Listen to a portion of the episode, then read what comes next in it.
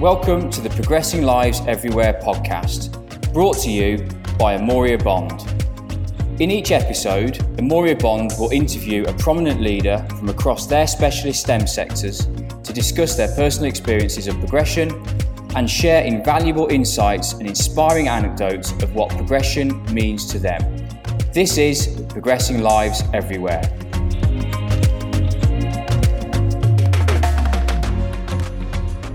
Hello and welcome to the second episode of our special mini-series of the Progressing Lives Everywhere podcast, in which we're exploring with expert guests how to unlock effective communication. In this episode, we're delighted to once again be joined by Professor Damian Hughes, star of the High Performance podcast and author of groundbreaking Liquid Thinking. In conversation with Andrew Beard, Damian shares fascinating insights into how high-performing teams and organisations communicate. Later in the series, Andrew will be joined by another familiar face and popular guest on the podcast, psycholinguist Felicity Wingrove, who is a recognised world leader in communication mastery, as well as Esther Crichton, who specialises in communication using psychometric profiling, as well as presentation skills and self-awareness. Enjoy.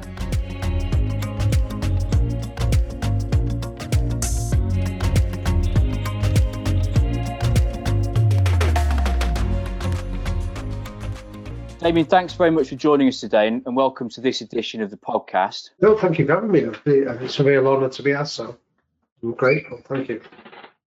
Specifically looking at high-performance cultures and communication, what traits have you seen within high-performance cultures in the way that they communicate?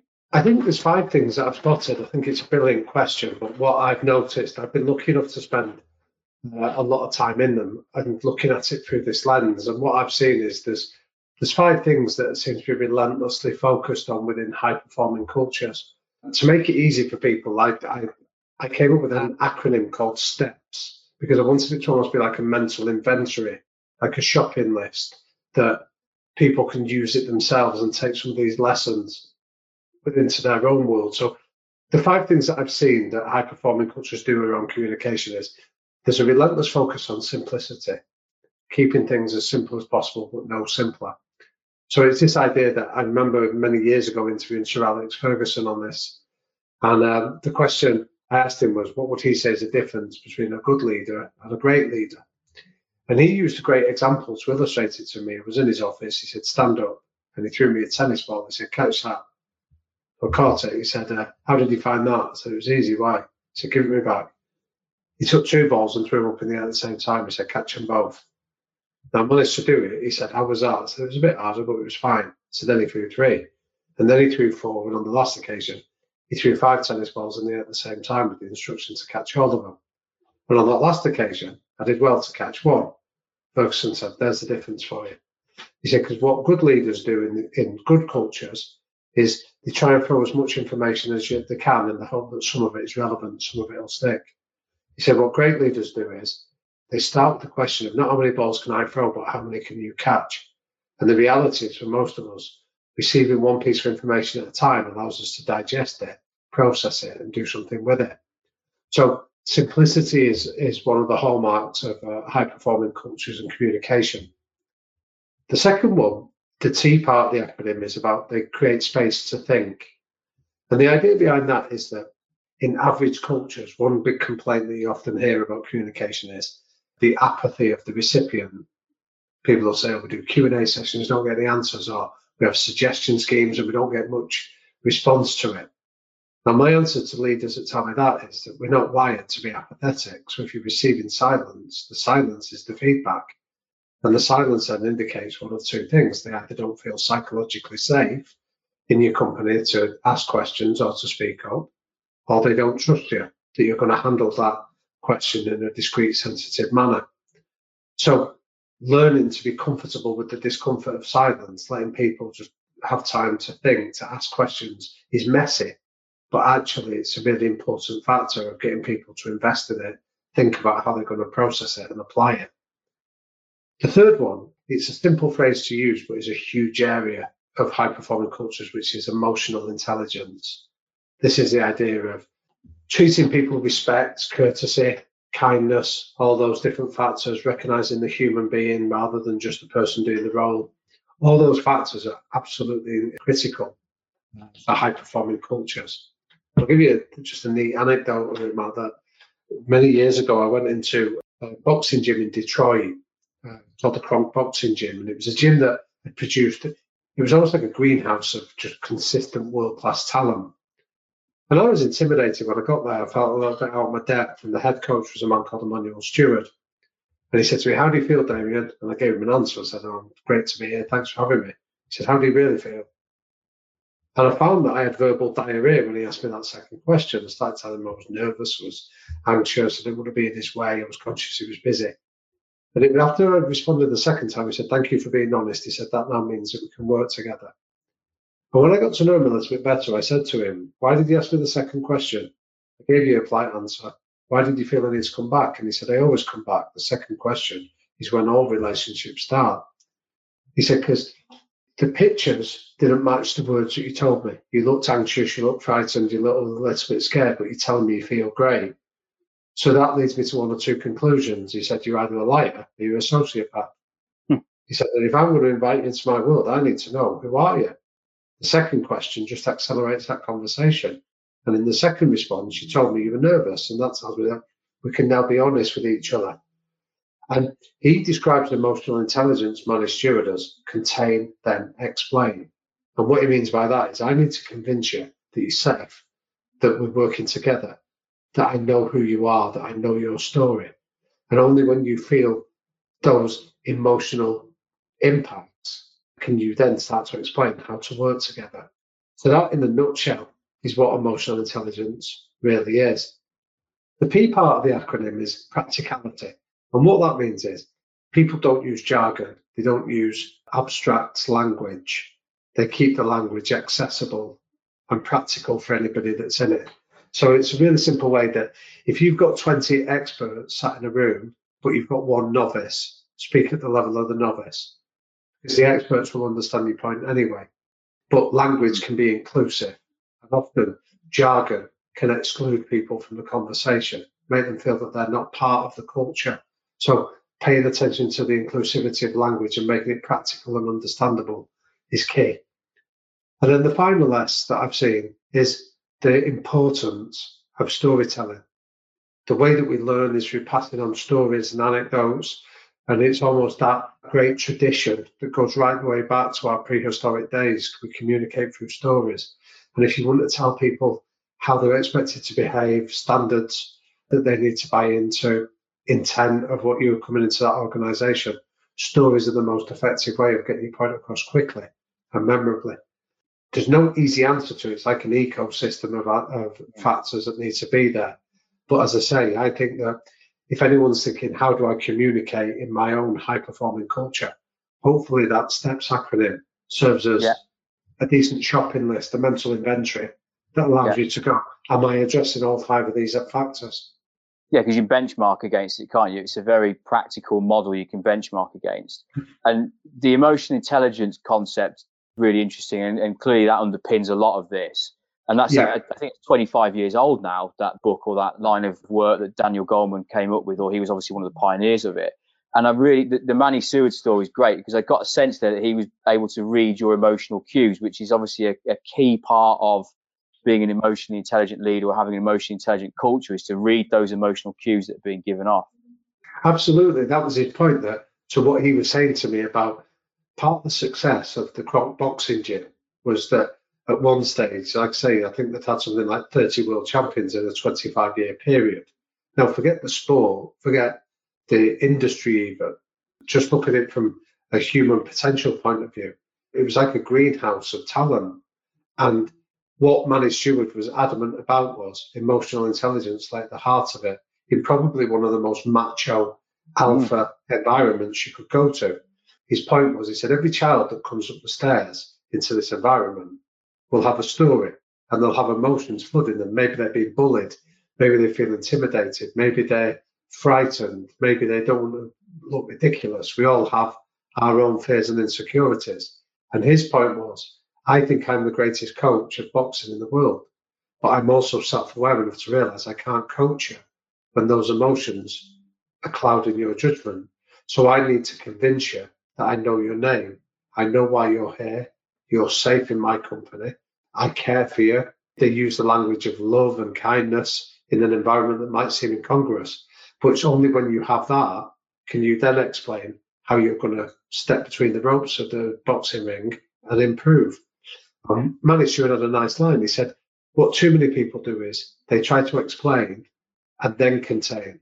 And his point was, it's only when you prove you can deliver results that people suddenly start caring about you. But he said, you can't do it in that order. You have to care before you can start to get the results. Brilliant.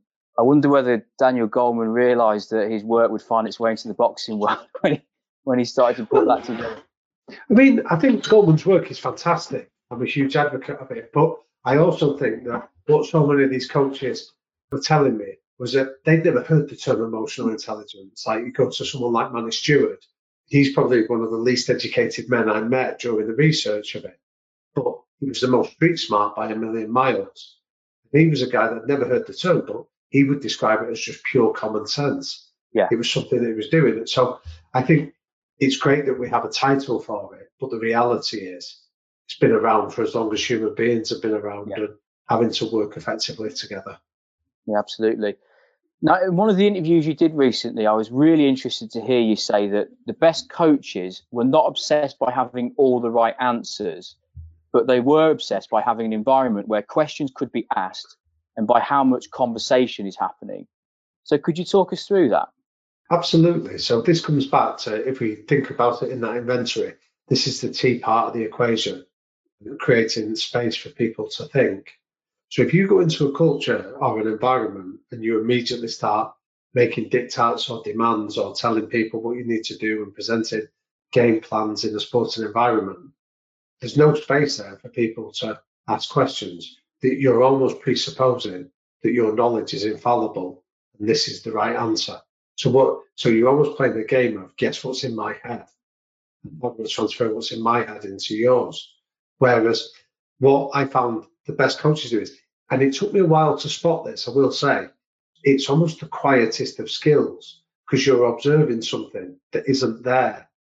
And it's only when you realise what isn't there that you see the art of what these coaches were doing. So they weren't walking in and making a series of demands or statements. They were posing questions, and then they were comfortable with the discomfort of people being silent while they reflected. They were really hot on when anybody responded. They treated them with respect and discretion and courtesy. So I was recently working with a team with a coach where when one of the younger players spoke up, some of the senior players at the back started to smirk. And the head coach was immediately onto the guys that were smirking and trying to make each other laugh, because his point was, even that brief human interaction starts to undermine the psychological safety. The guy that's speaking is now worried about the senior man behind him laughing at him. So as he said something stupid, so next time that question comes around, he probably goes into freeze mode of say nothing, let somebody else ask the difficult questions. So what I found is, it's the same in the corporate world as well as sports coaches. They're obsessed about creating that environment where they pose questions and allow people to find their own answers and their own conclusions. Because what we know is retention of the subject, your thinking, instantly makes you smarter in the way that you're going to remember it and apply it. So if I'm a leader then, how do I go about creating this environment, this STEPS environment within my business? Well, that's a brilliant question. I think the point I would say is that start with what you already have, rather than don't try to create something in a vacuum. So if you want to have the confidence that you can do it, all confidence stems from evidence. So if you can find evidence of where some of these best practices are already happening, and inevitably they will be. There will be moments, if you think about, say, if you're in a customer service role, think about which customers you have the strongest relationships with. And then rather than take it for granted or externalise the reasons, do a proper deep dive analysis on why do we have such a strong relationship? And inevitably, within that analysis, you will find evidence of these 5 steps. So it might be then you've got evidence that you can take away and extrapolate and say, I hate using this sort of corporate language, but how do we codify what we're already doing so that it becomes replicable and controllable in every customer relationship. So really look at where your success has come from, where you don't start looking at, you know, the other side of the equation. Start to see the clues that you've left almost. And that's something that you do use a common phrase on your podcast is success leaves clues. So look for the clues, look for the evidence.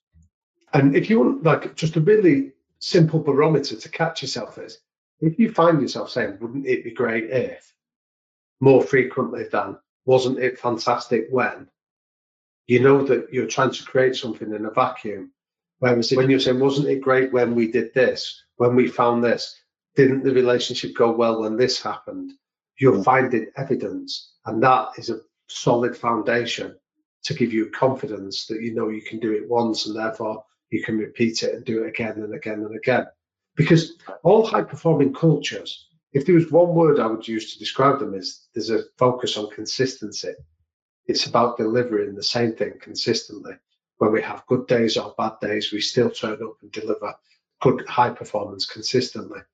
So when you've had, whether it's your best sales results, whether, as I say, it's your best customer, find out what were those factors that are controllable and replicable, and then focus on them to drive that consistency of high performance. When I was putting this together, it dawned on me that a lot of the interviewers and the questions I was asking was particularly around what leaders can do to improve their communication within business. But actually, the whole concept of effective communication is that it's two-way.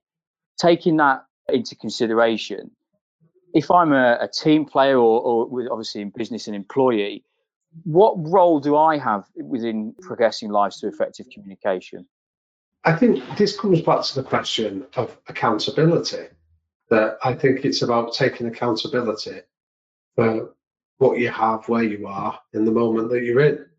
So I think any of us can start to do this and start to role model it, that we can't demand that other people do it and we don't do it ourselves, that people don't follow hypocrites in essence. What we know is that there's three lenses that we assess each other by, according to the American investor Warren Buffett. Buffett advocates that when we make decisions as to how we're going to act, we do things, do we have the energy, do we have the intelligence to make the right call? But the third and most important factor on how anyone can play their part is through integrity. Do you role model what you're asking other people to do? And I think it starts from this idea of just being accountable and start role modeling what you want rather than expecting others to take the lead. It's about us all playing our part from the moment that we're in. What came to my mind then was Kennedy's famous statement, ask not what your country can do for you, ask what you can do for your country. So the accountability, ownership, don't just leave it to the leaders to build this culture, play a part in it yourselves. Well, I was talking about this recently to a friend of mine that runs a small business. It's a catering business that's been basically wrecked during lockdown. He's had to pivot and offer like a takeaway service, and that's not what he does, but he's trying to sort of keep his business alive. And I was sharing with him the work of Daniel Kahneman when he talks about the peak end law. And Kahneman talks about there are three things that we remember about any individual or any business. We remember our first dealings with them, and we'll remember our last dealing with them. But significantly, we remember the dealings with them when they were either at their best or their worst moments. So the point is that how you behave at any time is always going to stick in somebody's mind. So when it's about taking that accountability, when you think, for example, if you're in a role where something has gone wrong with a client, rather than immediately scale it up and point to the bosses and say, what can you do? How do you fix it? Just simply taking that accountability is the bit that people are going to remember long afterwards. And all the evidence says that's your prime opportunity to build a stronger, deeper relationship, by getting it right in the moment, apologising and finding a way to correct it. Accountability has never been more important, especially in the times that we're in, of people starting to go, what can I do, rather than what can somebody do for me, like say that great Kennedy quote. Obviously, the concept of feedback is critical within communication. Now, I'm looking again at the STEPS acronym, and I'm presuming that's a great model for feedback as well within a high-performance culture. In addition to that, in your experience, how else is feedback delivered within a high-performance environment? Again, that's a really brilliant question. I think feedback it's always done about behaviors, not the personality. So in high-performing cultures, they will challenge your behaviors without challenging you as a person. The New Zealand rugby team say, you can behave like a dickhead without me believing you're a dickhead. Mm-hmm. It's their sort of quite pragmatic way of articulating it. Because I can challenge your behavior. You could say to somebody, I think the way you just spoke to me was rude, without suggesting that you think they're a rude person. You could say, I thought you were abrupt. I thought you were very short or snappy with me. But it doesn't mean I think you're rude. I just think the way you spoke in that moment. And what that does for the receiver is that, one, I can't disagree with it because it's you're describing your experience of working with me. So it's not that I can say you're wrong. It's, okay, that's the way that you've interpreted it. But what it also does is it allows the receiver of that feedback to be able to accept it because you're not attacking me. You're attacking my behavior, and I can change my behavior. I can't change the person that I am. What that naturally though leads us to do is to say, well, what are the behaviors? Because this is another key factor of high-performing cultures. You have to know what the rules of the game are, because otherwise you can challenge behavior. And if we've not agreed that that was a standard that we're all buying into, it becomes subjective. You might say, I think you spoke rudely then. And I could say, well, I don't care because being polite isn't something I agreed that I would do in this environment. Whereas if preceding this, we've said that speaking to our colleagues with respect and courtesy is a non-negotiable in this culture, and I don't do that, you're well within your rights to challenge me as a fellow member of that culture. That's a great point. As you were talking through that, I was taken back to, I think it was about 6:45 a.m. this morning, maybe 7 o'clock. I was walking down the stairs and my wife said to me, you're being very loud. And I, you know, obviously in the morning, we can take a while to get going, and that's when the ego can come out. But I thought to myself, yeah, she's quite right. I probably am being a bit loud. So I took it down a step. So it's a great point about focusing on the behavior and not the person. And the other point around having a template and a set of standards that we can refer back to is really useful as well. Thanks very much for that. Taking things in a slightly different direction, I know you're a big advocate of kindness. Now, to some listening, that's going to sound quite soft. I think it's anything but soft to bring kindness to communication. So what role does kindness play in communication? Again, it's a really brilliant question. I think kindness is a superpower when it comes to communication, but also just all human interaction. Kindness has to, first of all, start by being kind to yourself. I think when you have the capacity to be kind to yourself, it gives you the ability to then demonstrate kindness and empathy and understanding to other people. So when we talk about kindness ourselves, it's often listen to our internal dialogue and ask yourself, would you speak to anybody other than yourself in the way that we sometimes will berate ourselves for mistakes, cock-ups or errors that we've made? And if the answer is, well, I wouldn't speak to anybody else like that and not expect there to be some consequences to the relationship, why would you do that to yourself? And I think what kindness does when we start from that premises is it accepts our fallibility. It accepts that we all trip up and make mistakes and get things wrong occasionally. And then if we can accept that about ourselves, by definition, we then have the capacity to understand and accept that other people can make mistakes as well. And it's only through our mistakes does real learning happen. When we get things wrong, it breaks us out of our autopilot behaviours of doing the same thing over and over again. And if we're smart about it, it forces us to reflect and analyse it. There's a really nice way in which you can simply be kind to yourself and to others. I often say, just remove pejorative statements from your conversation. So stop telling people that's right or wrong, because apart from verifiable matters of fact, most of our communication is our opinion or our interpretation. When we instead remove that pejorative statement of right or wrong and just simply replace it with, is it helpful or unhelpful? Far gentler and kinder way of allowing ourselves to reflect and allowing others to reflect as well. Brilliant. You also touched on compassion there, and there's a great concept I discovered last year, which was something along the lines of, if someone does something that offends you or upsets you or whatever, write down 10 things about them that are good compared to this one thing that they've done to you, and that will help you before you go into an engagement or a conversation with them. And again, that's under that compassion, kindness banner, and it's crucial within communication. Yeah, absolutely. I mean, that fits that 10-to-1 ratio is fascinating. That relates to a study that was done by a guy called Dr. John Gottman. Gottman, he's got a nickname in Washington where he's based. He's called the Mozart of marriage, because over the years he's been skilled at being able to watch married couples within laboratory environments and then be able to get a fairly accurate prediction of the health and robustness of that relationship. Now, he doesn't tell them, so it's not a self-fulfilling prophecy, he just tracks it.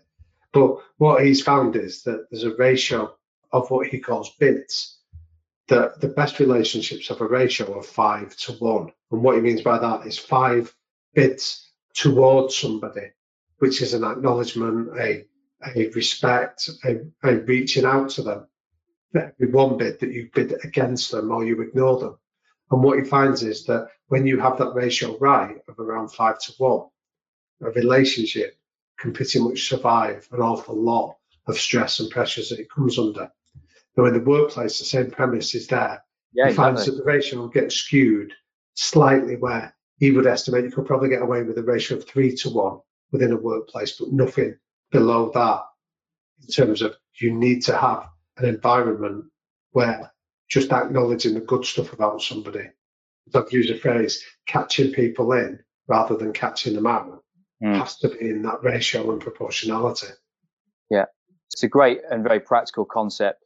Well, thank you very much for taking part in this podcast. What would your one final piece of advice be to progress lives through communication? It'd be a repeat of one of the answers that we've just shared, which is start from that premise of kindness. Kindness and humility are the superpower that progressing lives through communication stem from. Thank you very much indeed. Oh, my pleasure. Thanks for having me on. Thank you for listening to Progressing Lives Everywhere, brought to you by Amoria Bond. We hope you enjoyed this episode. Please be sure to subscribe, like, and leave a review. Every time you do, it helps others find the podcast. For more information on Amoria Bond's specialist services and to access the podcast show notes, head over to amoriabond.com. Join us next time as we continue to progress lives everywhere.